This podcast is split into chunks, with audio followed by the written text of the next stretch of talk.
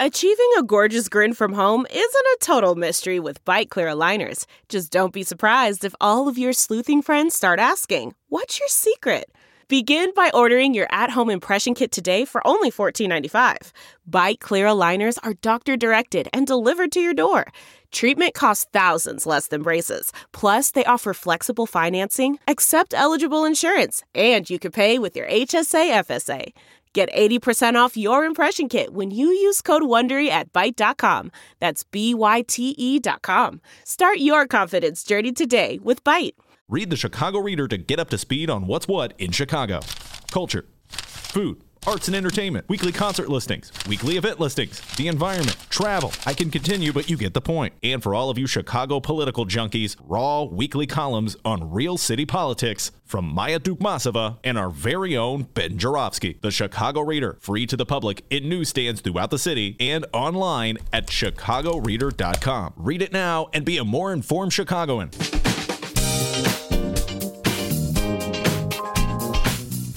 All right, hour number two of your Ben Joravsky Show for Tuesday, February 9th is brought to you in part by SEIU Healthcare, Illinois, Indiana, the Chicago Federation of Labor, and the Chicago Reader.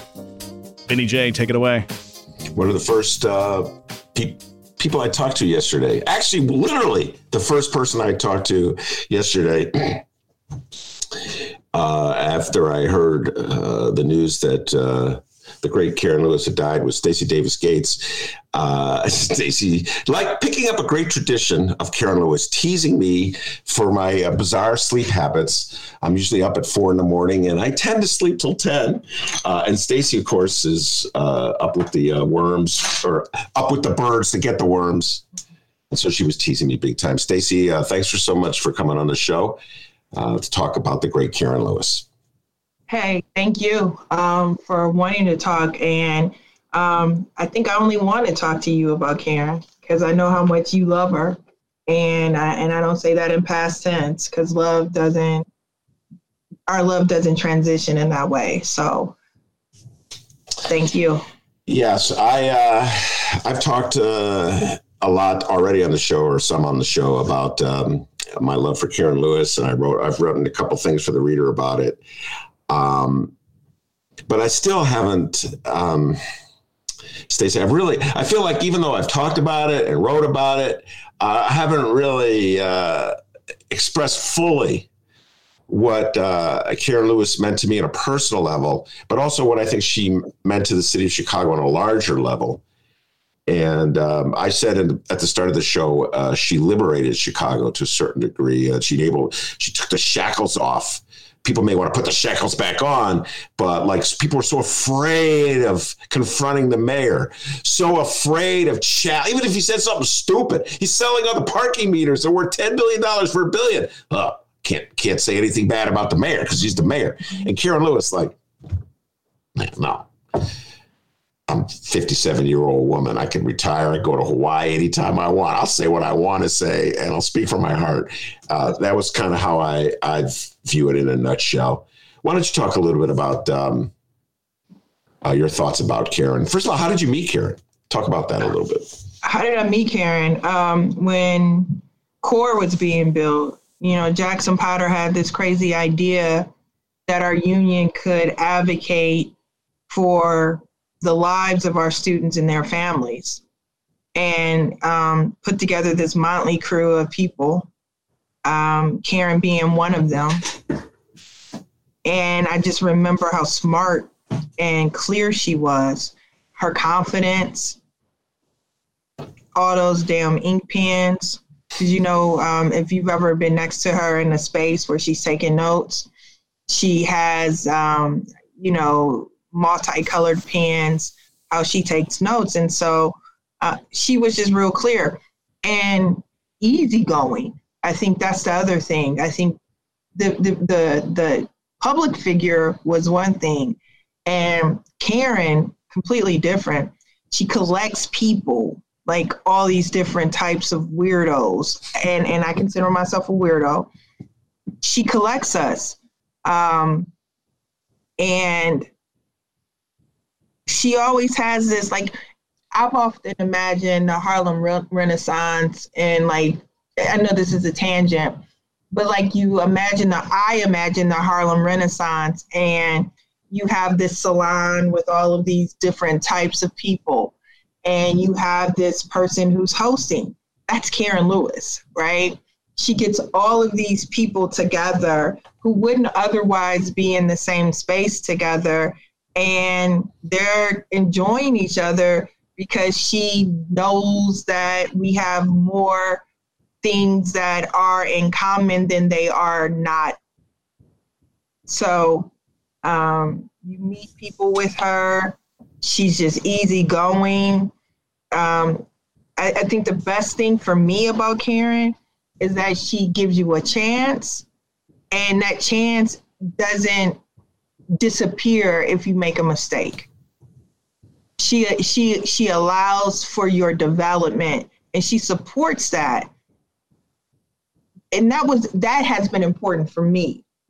Um, people like me often suffer from imposter syndrome, where you don't see yourself, um, you you don't see other people who look like you in effect in these places, and then you you spend way too much time wondering how you got an opportunity and why you got the opportunity. And she she knew that. Somehow she knew it, even if you didn't tell her. And she supported your space and your place. So she gave you place and then she created space for you to be there. And just her example. To your point, I'm 57 years old. I can say whatever I want to say. If they don't like it and they want me away, then I can go away too. I don't have anything to lose in this. And I, and I think that that to me was very instructive of how I get to behave. It's just like, because you can.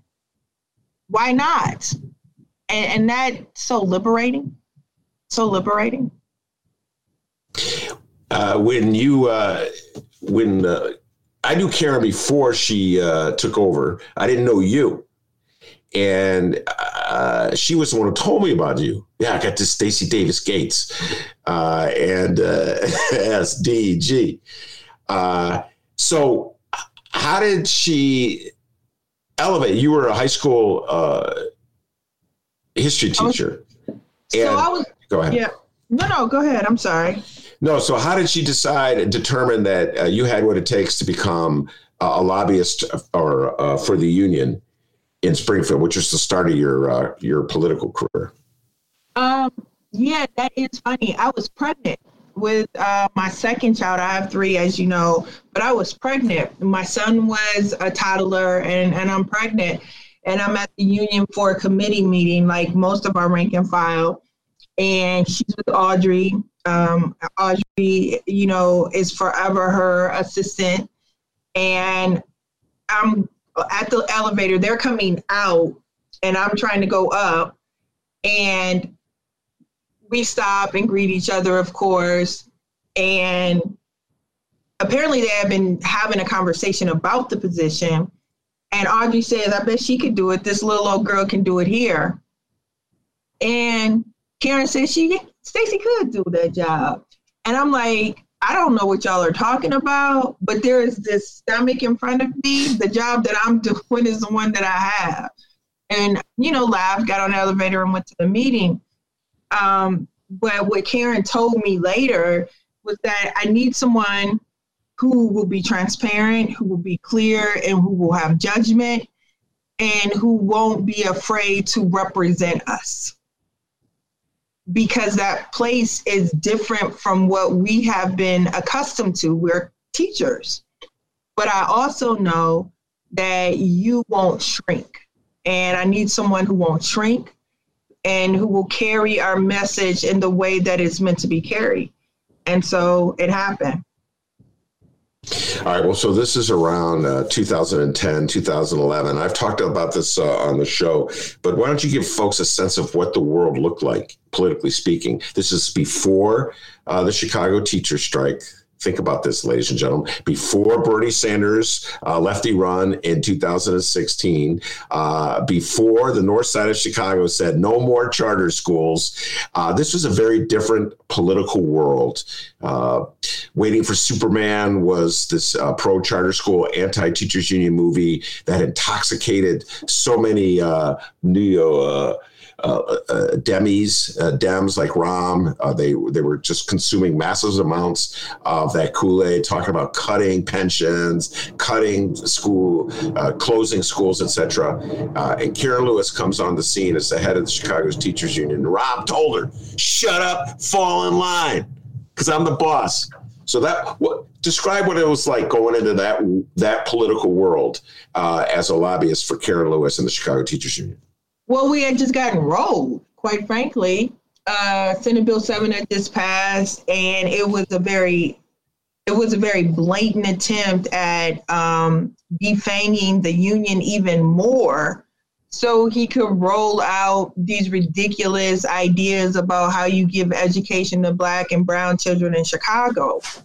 And we had gotten rolled. They they bought up every lobbyist and had every lobbyist on their team you know they they gave major contributions to support their efforts.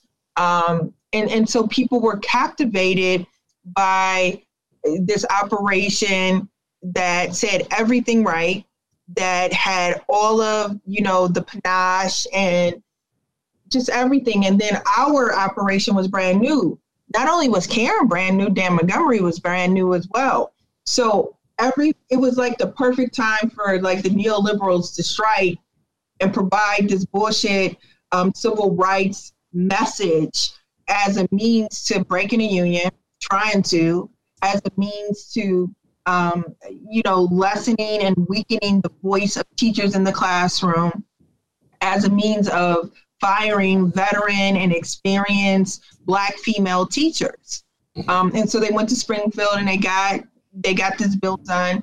And then they come back to Chicago beating their chest and basically saying, we're going to lengthen the school year, lengthen the school day. We are going to make sure that Black kids learn and we're going to make education better in Chicago. And I mean, look, they had a 20 plus year head start. They knew what they were doing and they started putting it into motion. What they didn't realize, though, is that Karen Lewis and her leadership is that she was she didn't lead from the top. She led with a lot of different individuals rank and file her her her executive team her officers. She she under she was smart enough to know that she didn't know everything but she knew enough and knew enough people to put together a team that was dynamic most of us hadn't done anything before, so we we quite frankly we didn't have anything to fear because we didn't know enough to be afraid of anything. That's one, and then two, we didn't have very much to lose, and I think that's the part of this story that people often leave out. You basically took everything away from us, our bargaining rights, and then you doubled down and said now you can't go on strike unless you get seventy five percent to say yes and then all of these other like weird silly you know procedural you know um, things that had to be met in order for us to fight back. And we did. Because she said we can. She went school to school. All of us went school to school. Um, and she did it too. I think that's the most important part. Often you can have leaders who would say this is what we're going to do and people get in position and they do it. But she got into position too. Coach would be there to pick her up, and they're going to school meetings together, right? And they go from school to school together and put that, and, and, and she's giving the rap, she's organizing the members. She wasn't just on top, she was an organizer as well. And then she was accountable, right? You don't listen, teachers are a tough crowd and they read and they have discernment and they are unafraid to ask a question. So she's not just going to schools and people are just like falling down in front of her. She's going to schools and answering very tough questions, um, critical questions, critical of the union, because you know, why not? Critical of the laws, because why not? And critical of their overall working situation as well. So these weren't easy meetings. People weren't in complete adoration of her leadership at this point. That's not what was happening.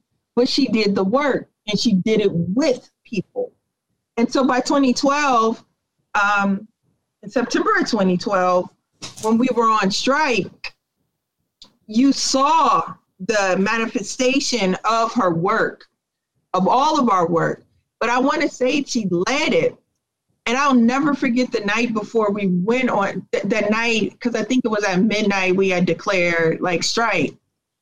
Um, there was a letter that came from the city council members, um, all of the Black Caucus, I think all of the Latino Caucus, and various other members, and basically told her she would be making a huge mistake going on strike, that this is not something that people wanted, you know, just very declarative, right? And then that wasn't the only letter. There were other letters, there were other phone calls. Hell, there were even people who were on our side who were saying the same thing. Like, you can't beat Rahm. You know, Rahm is this. Like, he's this, like, large. Hell, I didn't even know that Rahm put his pants on one leg at a time the way that people talked about him. You know what I'm saying? So it was just like, word? Like, he, he, he's like, is he an Avenger or something? Um, because people were just really like building this little dude up. And um, so she was she was troubled, of course, because who wouldn't be? Those phone calls are supposed to sow seeds of doubt. Those, those phone calls are supposed to make you think twice and three times and four times. And, you know, I go in the office, the lights are off, she's laying on the couch, and I was like, oh, my bad, my bad. I didn't know you were sleeping. She was like, I ain't sleep. Well, she didn't say ain't because, you know, Karen is just as proper as they come. But I'm not sleep. and um, she just said that this is heavy. And she said, you know, I don't want to make a mistake. And I also know that we have to go out because if we don't go out, this union and public education in the city will be non existent. She recognized that our union was the last guardrail to protecting public education for Black students, for Brown students, and for working class students in the city. And she said yes. She said yes. And here we are. Here we are. Well, you know, uh, that's bringing back a lot of memories for me. I, would like you to zoom in on something. Uh, the role of Black officials uh, as sort of um, I don't know, agents of Rahm. Maybe that's too strong a word. Agents of Rahm, messengers of Rahm. Uh, and uh, I've had many, many off the record conversations with politicians, and when they speak honestly, uh, Stacy, uh, they go off the record, and they'll be like, "You can't beat this man. He's too powerful." And Karen Lewis has got to understand, you know, this man is too powerful. You got to make a deal with the man. Stacy Davis Gates if I had a dollar for every one of those conversations I've had with various elected officials, black men mostly, I'd be uh, close to a millionaire. All right, maybe $10, then I'd be close to a millionaire. So talk about that. Just, you got to confront that attitude that is so prevalent in the city of Chicago, Stacy, uh, that Karen was confronting. That mindset that you can't beat the Rahm Emanuels and the Mayor Daley's of the world, you can only maybe cut a deal with them that wasn't so bad. Talk about that. They were thinking about it like the caricature of an alderman. They never understood labor in the way that we understand our labor. Rahm wasn't fighting a politician. Karen wasn't an alderman. She is a leader of a teachers union. And that was the miscalculation was that this was about two different politicians. No, it was about a boss and a union. And she understood that dynamic better, I think, than anyone else understood it at the time. Is that he's not beating me, he's not beating me up.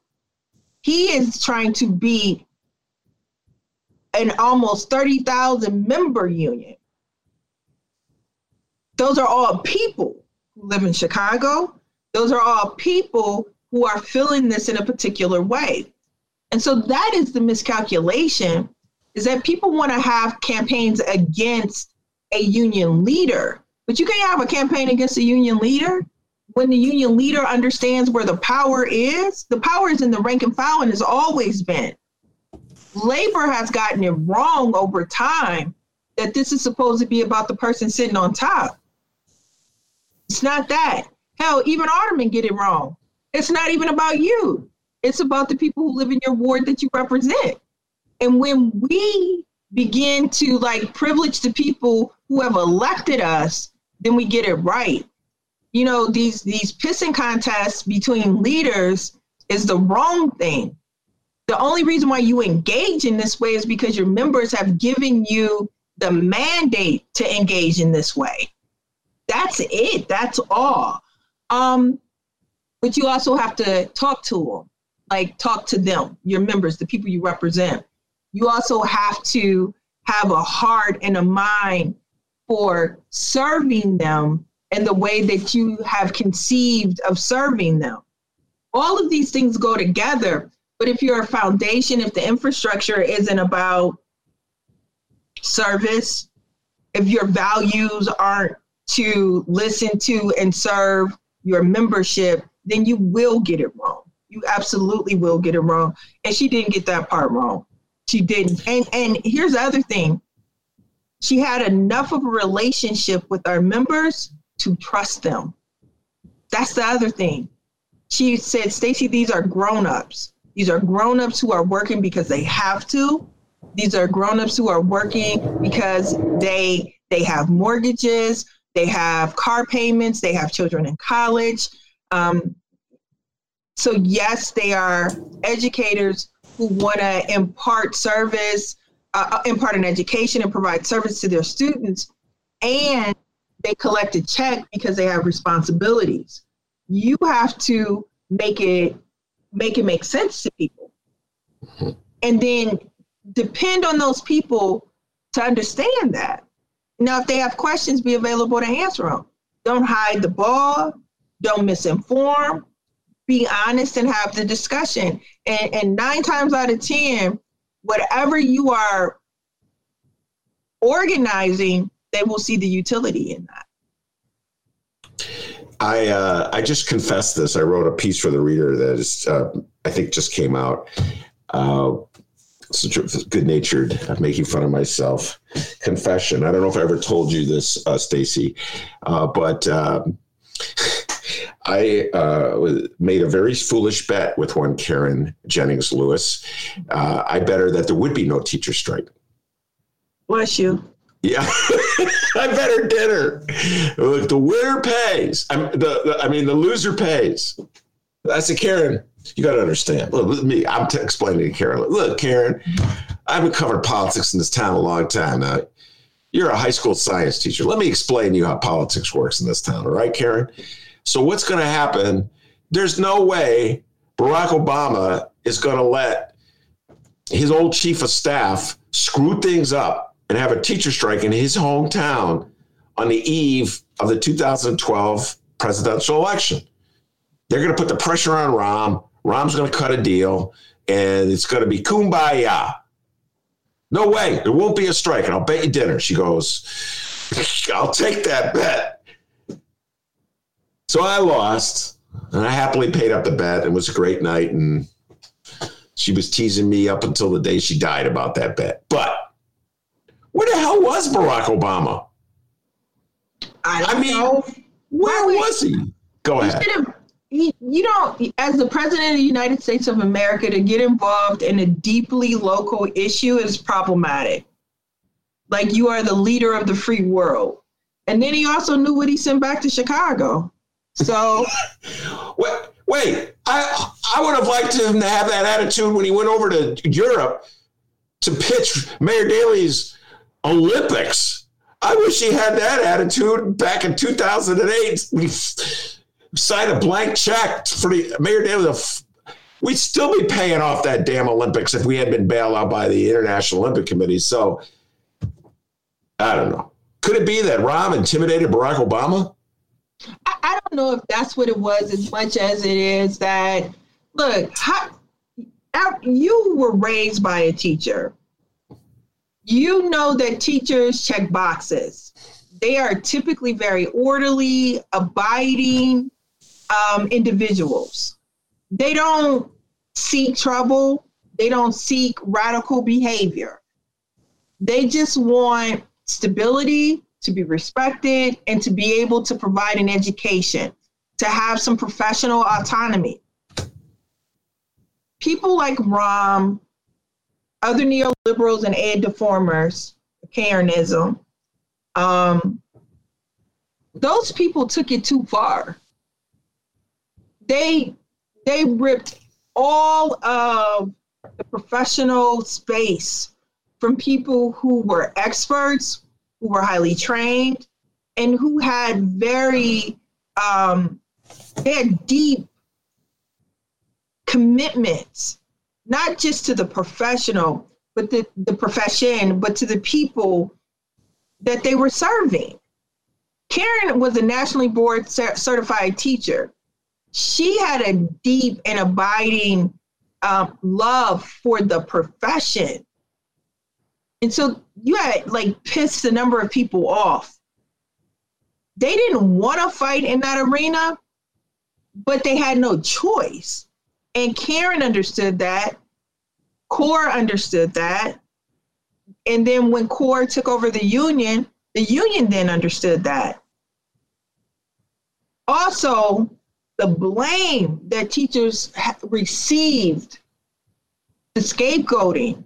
So you're going to give a culturally biased test, a tool of white supremacy, to Black children on the South and West side of Chicago as a means to evaluate the success or failure of a school. You already know that that test is not going to produce an achievement or a successful because it's not designed to do that. In fact, it's designed to submit my inferiority as a black kid or as a brown kid. That, that is exactly why it was designed.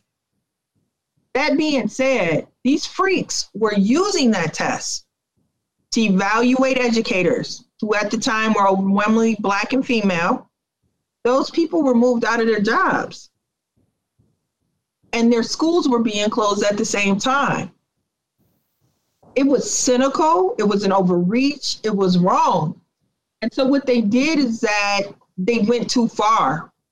And then they started to run up against a group of teachers who had been closed down, who had been removed from their spaces because of the tools that they used. And I think for many of us, Karen included, it just pissed them pisses us off to hear people who don't give a damn about making sure that there's affordable housing. Don't give a damn about thinking about if we need a hospital or a doctor in our neighborhood, a grocery store that sells fresh produce. Then all of a sudden be so concerned about public education. Now they're not concerned about anything else housing, the type of policing we get, which is really occupation and abuse but education you are concerned about. No, you're not concerned about that. Um, and her leadership ushered in like the fullness of what we experience as educators in Chicago. It wasn't about 3%, 4%, 5% three year contract. It was about how many kids are in that classroom? What else in that building do you need in order to make it work? And guess what? You actually get to ask for homeless children to have um, a house. Mm. You do. You you get to call out the occupation of a school by police officers. So you can give me a police officer in a black school, but you can't give me a social worker. But then you can talk about the trauma. She called out the inconsistencies of that. Hell, she called Rahm Emanuel a murder mayor. Yes. Right, She's very clear. Mm-hmm. Right, you mentioned his name. Let's get there. I already uh, had a little before you came on the show. Uh, had a little fun at Rahm's expense.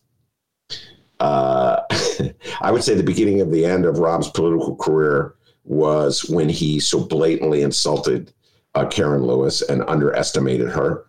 Uh, if he had come to me, I'd have told her, "Don't do that." Told him, "Don't do that." I know her; she's smart, and she's not going to back down. But Stacy, you, he didn't come to me to ask for my advice. So uh, now I'm reading in my beloved Bright One, the Chicago Sun Times, home delivered every day. Rahm's revisionary history of what went down and how it's like he and Karen are, these two learned Jewish scholars who are going over to the Torah and just like having these great existential thoughts, but really love each other when all is said and done. And I, you know, Stacy, I would have more respect for Rahm if he just admitted that he blew my ass. She kicked my ass. I underestimated her. I drank all that neoliberal Kool Aid. I was a complete idiot. I actually believed that stupid movie, Waiting for Superman, and thought I could ride that to what? The presidency, whatever ambitions he had. Boy, did I blow it. She kicked my. I would have more respect for her if he just owned up to it. Talk about it, Stacy Davis Gates. The real relationship. Go ahead. Look, Karen had the ability to make you think a lot of things in a discussion. And it's very easy in the past tense to lift the thing up. It's a lot harder to contribute to the tension that she had to sit with for all of those years. It's a lot different to capitulate to the failed model of leadership that was demonstrated during that time that he led. It's a it's a lot harder to lift up the mirror to what she put forth in terms of leadership ideas and and and and, and fight back when you were the epitome of it at that point you would have to humble yourself and say i got it wrong now he ain't doing that bless his heart but he don't have to because her ability to lift up and transform in that moment had everything to do with just calling the names of the people who were doing the the the the, the things that were um, detrimental to the actual children who needed the resources. But it was also the conviction that she had too.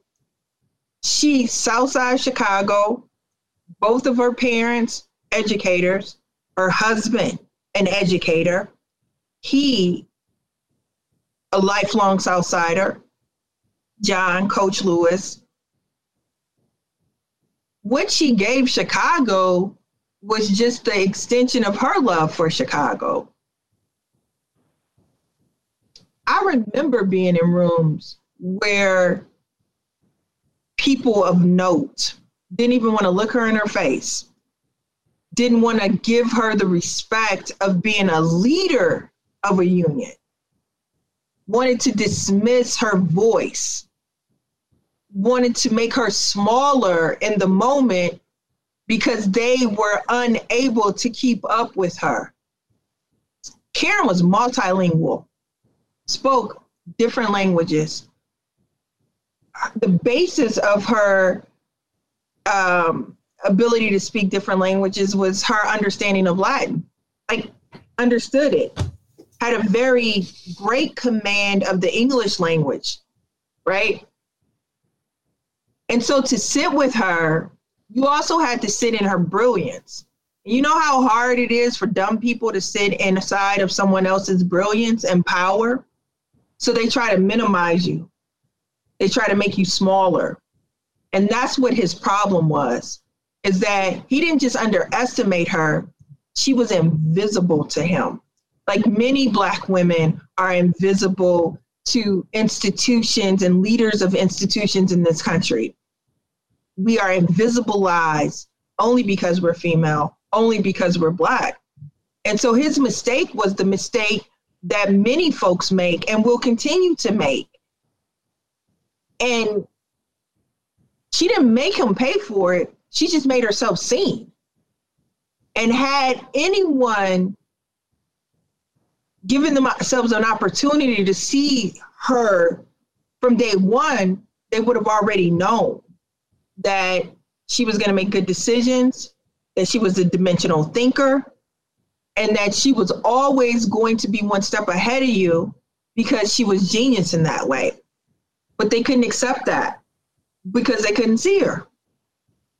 I think it's a lesson in not making, I think it's a lesson in being able to see other people, that you're not the smartest person. It's not just the power that she helped to build because she didn't just have that power. It was her generosity. It was, and, and I want to go back to dimensional thinking. She understood that they were fighting a person. And even though she did not cherish the limelight, she did not. She understood its meaning in our mainstream popular American culture and what that meant for the movement. So she did it, oftentimes begrudgingly, but she did it. She also made sure that there were others behind her, that there were others with her, and that there were lessons being handed down. Karen would call you to her office just to talk to you about nothing and then everything. One of the things that uh, follows up uh, with Rahm's uh, comments to the uh, uh, Sun Times about how they were really such uh, great chums is just sort of the uh, adulation uh, that has erupted uh, in the mainstream media and Chicago regarding Karen Lewis. I'm I'm I'm, I'm going to be honest with you, Stacy Davis Gates. I'm having a little trouble with this. Okay, I wrote about this for the reader. It's coming out tomorrow uh, and I am, it's like, it reminds me so much of Muhammad Ali. I say this all the time. You know, when Muhammad Ali lost his ability to speak, he couldn't say what he believed, suddenly everybody loved him. And then when he died, they loved him even more. I had issues with Muhammad Ali when he spoke. I didn't agree with everything he said, but I was like listening and you know what I mean? I was processing it. Man, when Karen Lewis was alive and leading the teachers union, I didn't know. I can't think of any. You talked about the aldermen. I, I think I can name four aldermen who stood with her. Maybe I'm forgetting someone. I, I apologize. Uh, I think Fioretti, Waguespack, uh, Nikki Sposato, uh, Susan uh, Sadlowski Garza wasn't an all alderwoman yet. So I may be forgotten someone, and I apologize if there was somebody I forgot. That's it out of 50. No editorials in support of the teachers at all. It was like, shut up and get back to work. No, I, the president was pretending like this wasn't even going on in his hometown. Now they love her. Oh my God, Karen Lewis. What a great leader. Oh my God. I'm having a hard time with this, Stacy. Talk about it, revisionary history. Your thoughts? Am I uh, too hard on all these people? are you too hard on all these people? No, I, I, I think that's what they do. They defang um, black leadership once black leadership is no longer around. And they do that in an attempt to stop other black leaders from emerging. Look, when I learned that Dr. King liked cognac um, and that he liked women, I was like, so he was regular, regular he he wasn't just you know what I mean. He wasn't just this larger than life, almost mythical superhero because I'm not a superhero. So why would I ever be able to like lead in the way that he led? I think that is problematic. People should be people, flaws and all. we should be able to sit with mistakes. We should be able to sit with um, inadequacy, perceived inadequacy. We should be able to sit with the reality of a human being and to know that human beings can do good things, can do great things, and can be called to even greater things when circumstances and situations um, allow for that. And like that's Karen. Like I saw her up close and personal. I heard her talk about the butterflies. I heard her talk about the doubt. I heard her talk about rejection. I saw the nasty cartoons that people wrote about her, the, the social media posts, the comments underneath articles and pictures. I saw how they chose certain photographs of her, and she photographs beautifully. Like Karen is a beautiful woman and takes the best pictures of anyone, her smile, everything. But that was never the picture. Never the photograph that was chosen to go with the story. It was always this narrative that they wanted to give her and not the one that she gave. You know, it's interesting now. I did read some of the comments and, and some of these stories, and I didn't know she was Ivy League. And it's like, huh, you didn't? it, it's always this character that media attempts to write the stories that they want to tell that will sell versus the reality of who these individuals are and the actual power that their reality gives those of us who are watching and paying attention and who need to be organized. That's the part about this. Karen being a Southside Kenwooder, Karen leaving high school early and going to um, college. She didn't graduate until here recently. She just she she didn't get her diploma until like a, a few years ago. Her high school diploma until a few years few years ago. So this whole concept that you defame them after afterwards, it's supposed to say, it's supposed to exclude the power of the organizing. It's supposed to exclude the power of the murder mayor comment. It's supposed to exclude the organizing, the marching, the the the the debates within your organization, the failures and the mistakes. Because all of those things make her human and also inspires other people who are equally human to say, well, hell, if she did it, I can do the same thing. I made that mistake, or my mistake wasn't even as bad as her mistake. You know what I'm saying? And so, giving a person an opportunity to sit in the humanity of leadership inspires those who always count themselves out, especially women. And we've talked about this before. We will come up with 10 excuses or reasons as to why we can't lead instead of using those things as the reasons that inform our leadership and make us a more powerful leader. Yeah, you're right about that. Uh, we're not gonna. I, the first time Stacy came on the show, I was uh, pounding the drum for a woman to run for governor. I put her on the list. We called her Governor Gates for the longest time. Uh, all right, let's talk about the 2015 mayoral run that wasn't. Uh, I was so excited. I think I may have mentioned this to you yesterday. I was at that uh, Beverly Banquet Hall on the southwest side of Chicago in the summer 2014. And Karen was doing the series of conversations with Karen, where she would sit down in front of a group of reporters with a, a, a journalist, and the journalist would ask her questions. Uh, and it was really an attempt. Uh, to, to like hone her message, build support, get uh, raise money, draw attention to her campaign while pretending it was like all part of a thinking tour. Would she run for mayor? and uh, so I saw. I was actually gonna. I don't know if you know this, Stacy, but Stephanie uh, Gadlin is brilliant. That was her idea. That was her idea. That, right. Yep, Stephanie's idea was brilliant. Still so is one of one of the was, most brilliant ideas I've you know seen. I was going to be the uh, her, the journalist when she came to the North Side, which is so funny. They trust they were going to have me uh, talk to Karen. Um, I really uh, was sad when that didn't happen. But anyway, uh, I was so excited. I remember I was with Michael Harrington in the parking lot. Michael Harrington was uh, one of uh, Karen's uh, top uh, aides back then. And after that banquet hall meeting. I'm like, Michael, she's gonna mop the floor with. I'm telling you, she's gonna mop the floor with Rahm. He's gonna whoop his ass. And then Carol, uh, the John, the coach that uh, Stacy keeps referring to as John Lewis, former basketball coach at Lane Tech High School. Shout out to John Lewis, great basketball coach. Uh, and uh, he drove. He he was man, such a good husband. He drove Karen everywhere. He took care of Karen. God bless you, coach Anyway, uh, I remember them coming out of the banquet hall. Everybody's cheering, Karen, Karen.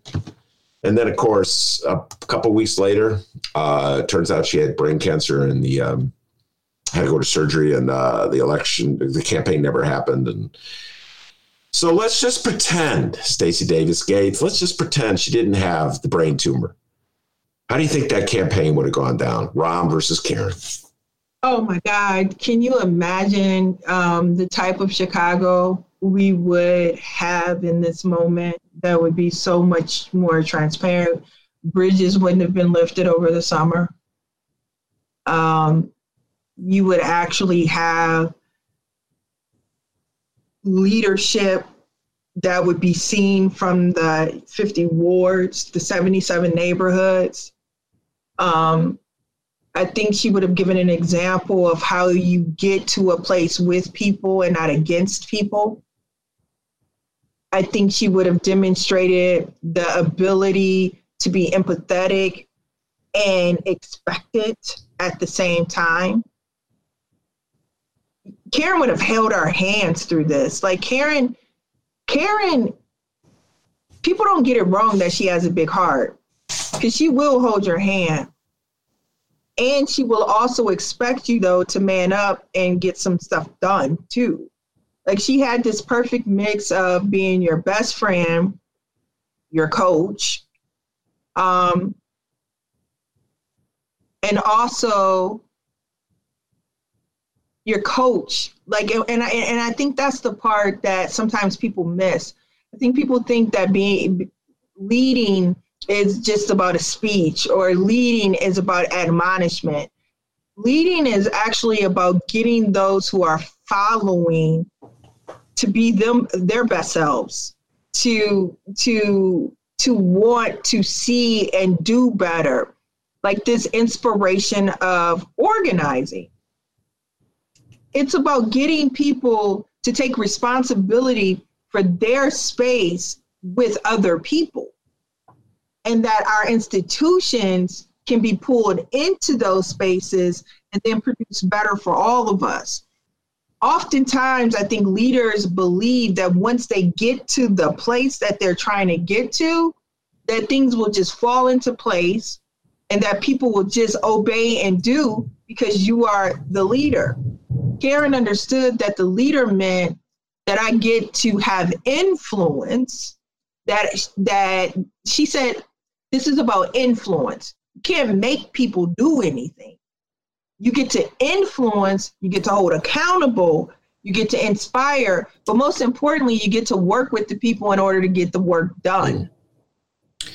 That's how she saw leadership. And if you see leadership like that in Chicago, then you see transformation because that's what she did to our union. Mm. She transformed it. Look, there wasn't a sea of red before Karen.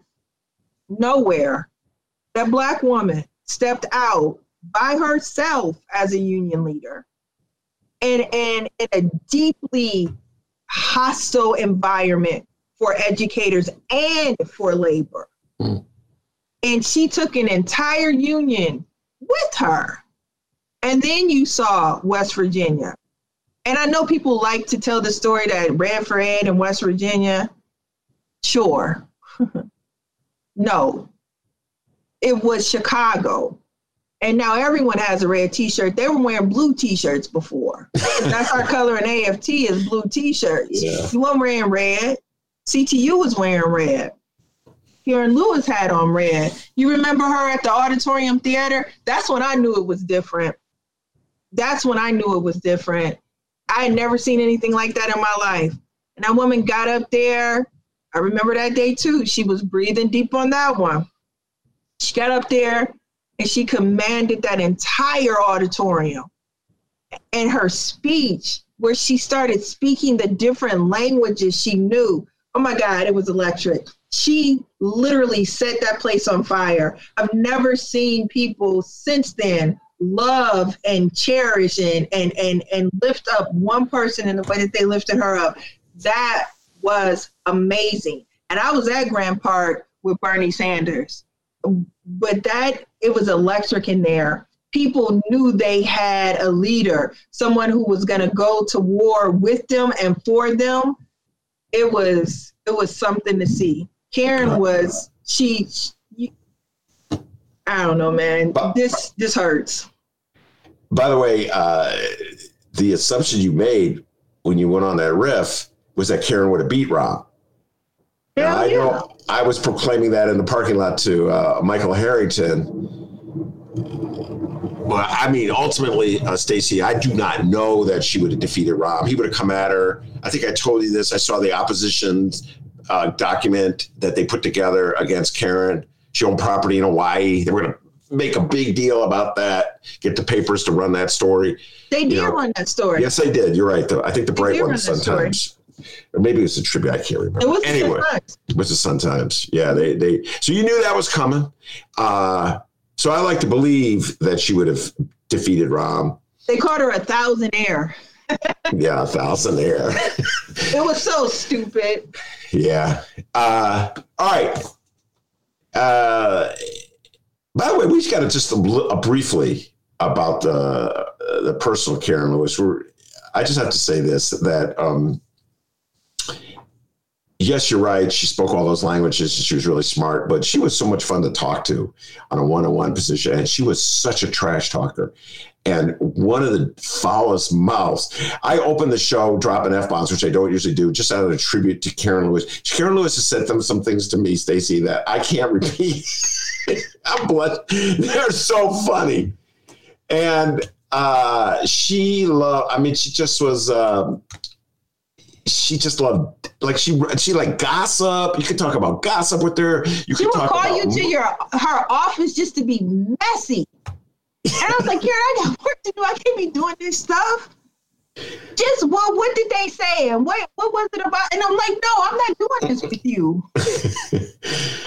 just pull you in. Just just pull you in. Yeah. And nothing. I was like, dude, you are the president of this union. You ain't got nothing else to do.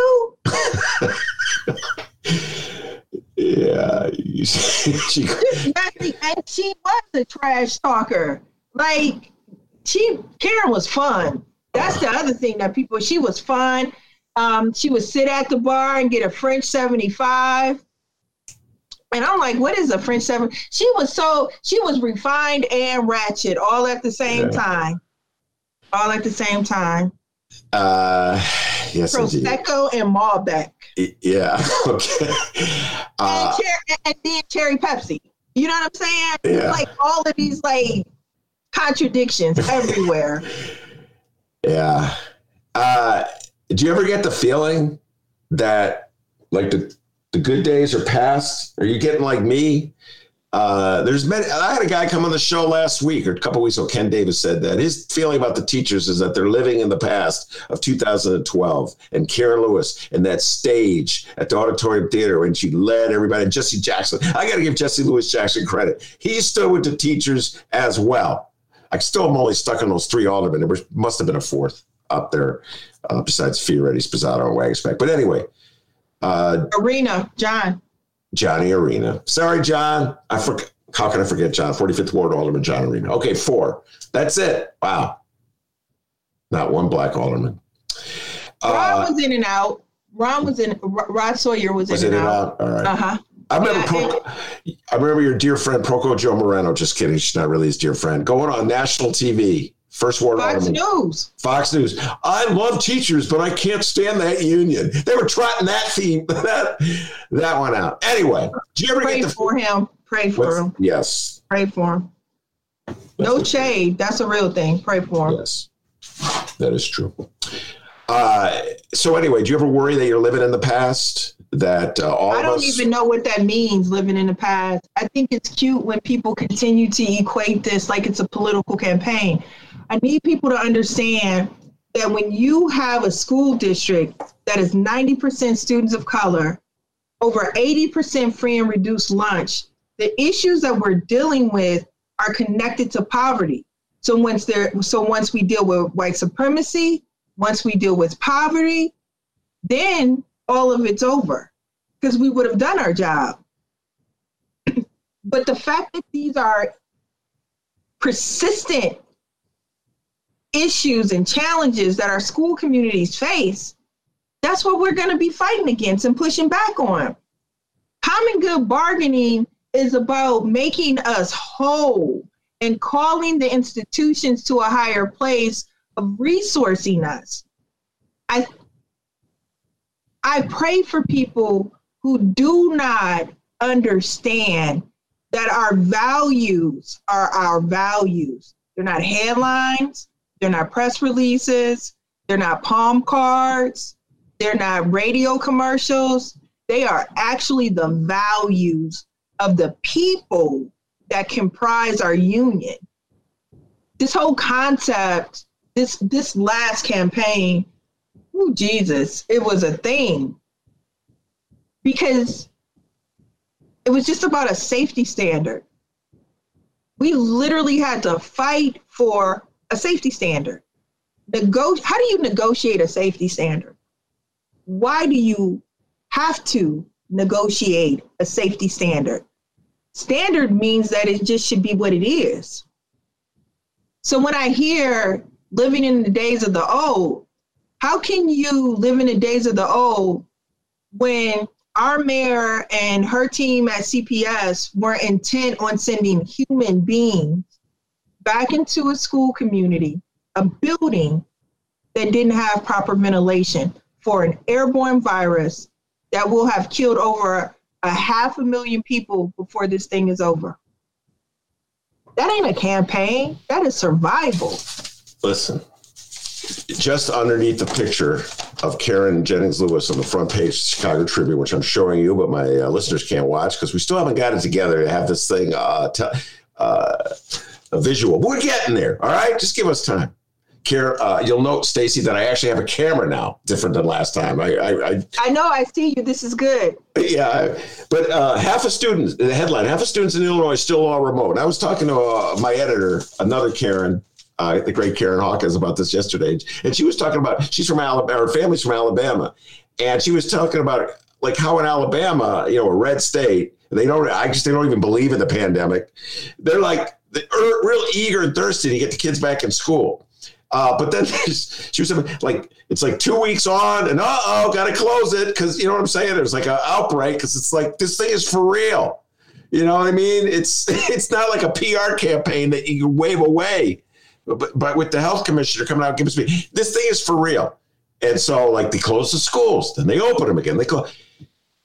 Stacy, I'm glad you guys apparently cut a deal.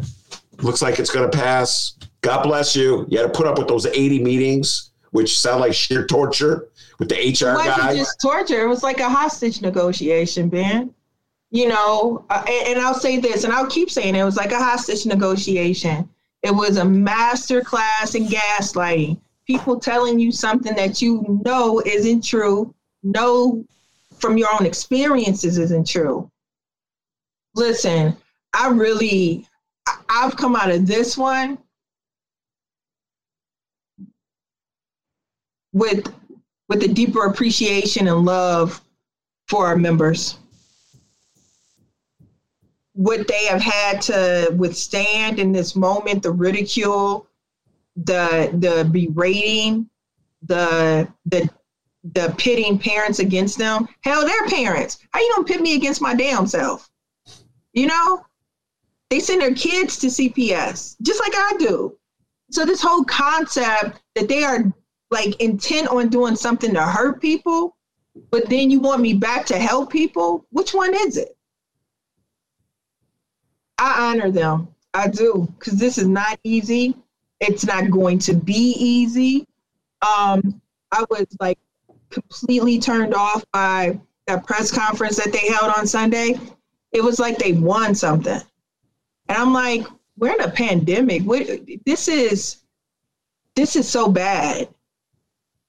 We're in a pandemic. People are having a real experience with death and grief and mourning and illness and fear.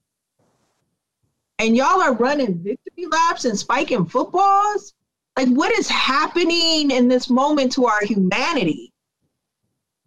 So, no, look, Karen did what she had to do for that moment. And just because politicians say that they believe in what you believe in, it doesn't mean that they resource it. It doesn't mean that they implement it.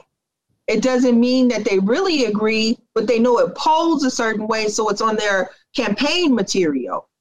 Our work is to hold folks accountable for the implementation of, for the resourcing of, the transformative tools that we need in our communities to make it work.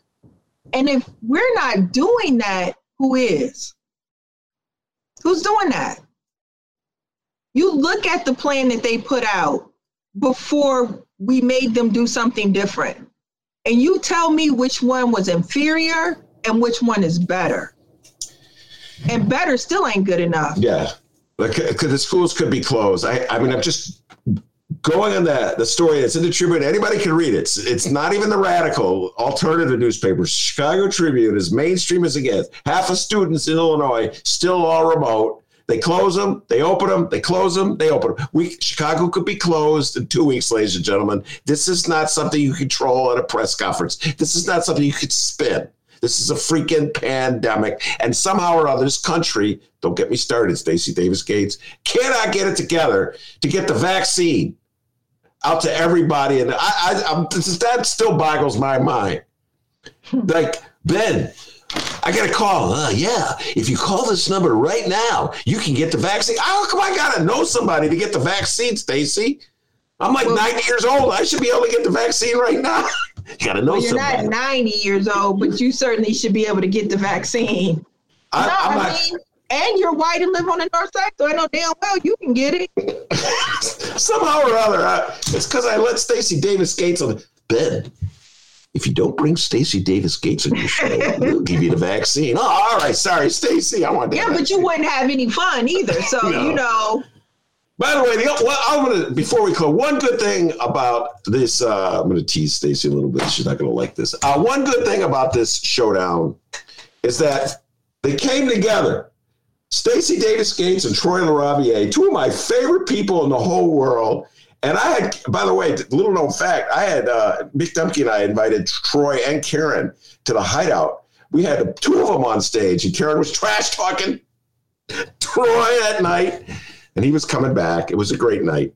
Yeah, so, he couldn't compete with Karen though. He he tried, but Karen is, is a master trash talker. That's no, for sure. She is. So I mean, I was really glad that you uh, the union Look, got together. To, go ahead. Principals I feel terrible for the principals, and you'll never hear me say this again.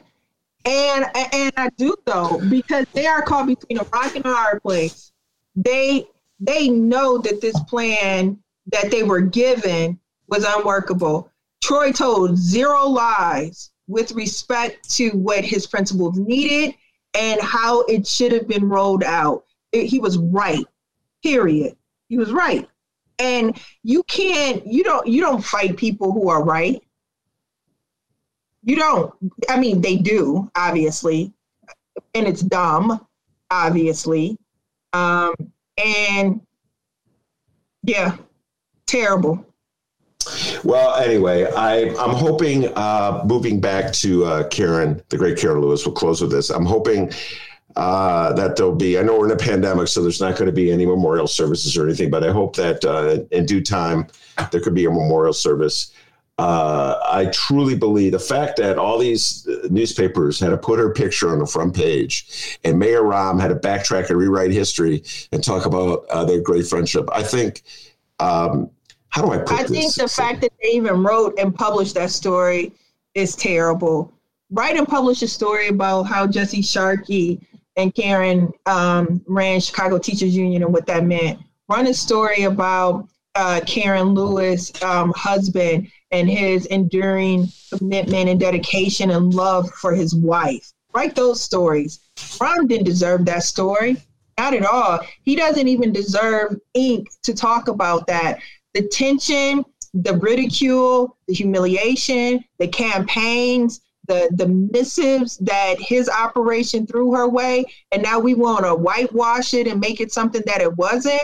No, there are other stories to be told. Talk about the stories of Karen and her students. Talk about the story of Karen and and, and how her her and uh, coach's students um, um, got them together. Like their romance was brokered by children at Tech, teenagers. You know what I mean? Those are the stories you tell. You talk about how Karen, right before, in the lead up to the strike, that she renewed her her nationally her NBCT, her she's a nationally board certified teacher. How she renewed that in the lead up to the first strike in this city in 25 years. That's what you write those stories. Don't privilege someone else with her story, with with her rise, with her um, legend. You privilege the person who built it. Talk to um, members of this union Talk to Jackson Potter. Talk to Christel Williams Hayes. Talk to Audrey May. You know, talk to Maria Moreno. Talk to Brandon Johnson. Talk to Marty Ritter, Kurt Hilgendorf, Jennifer Johnson, Christine Maley, Michael Brunson. There are plenty of people to talk to uh, about Karen Lewis and what she, you know, gave Chicago. Not him and and that, I just think that's that's disrespectful. But that's me. Uh, Stacy Davis Gates, thanks so much for coming on, and um, I, I, would say congratulations. Uh, Don't for, congratulate yeah, that. I, am not. Sorry, I was about to say it's like it was utter, the whole thing was utterly insane. I'll repeat what I said at the outset. It should have been like uh, Chris Paul and Adam Silver Hey, what a phone call? You got what I? It should. It never should have gotten to this. Never should have gotten to this. But uh, anyway, Stacy, stay safe and sound. Thanks for coming on the show to talk about our dear friend, uh, the great Karen Lewis. We'll talk to you real soon. All right. Hey, I appreciate you, man, and thank you for lifting our sister up. Thank you, and and in love and in authenticity. Authenticity. Thank you for that. Look around. You can find cars like these on AutoTrader, like that car riding your tail. Or if you're tailgating right now, all those cars doubling as kitchens and living rooms are on AutoTrader too. Are you working out and listening to this ad at the same time? Well, multitasking pro, cars like the ones in the gym parking lot are for sale on AutoTrader. New cars, used cars, electric cars, maybe even flying cars. Okay, no flying cars, but as soon as they get invented, they'll be on AutoTrader. Just you wait. AutoTrader. You know how to book flights and hotels. All you're missing is a tool to plan the travel experiences you'll have once you arrive. That's why you need Viator. Book guided tours, activities, excursions, and more in one place to make your trip truly unforgettable. Viator has over 300,000 travel experiences to choose from. Everything from simple tours to extreme adventures and all the niche, interesting stuff in between. So you can plan something that everyone you're traveling with will enjoy. Real traveler reviews give the inside scoop from people who've already been on the experiences you're considering. So you can plan with confidence. Free cancellation helps you plan for the unexpected, and 24 7 customer support means you can travel worry free. Download the Viator app now and use code Viator10 for 10% off your first booking in the app. Find travel experiences for you. Do more with Viator.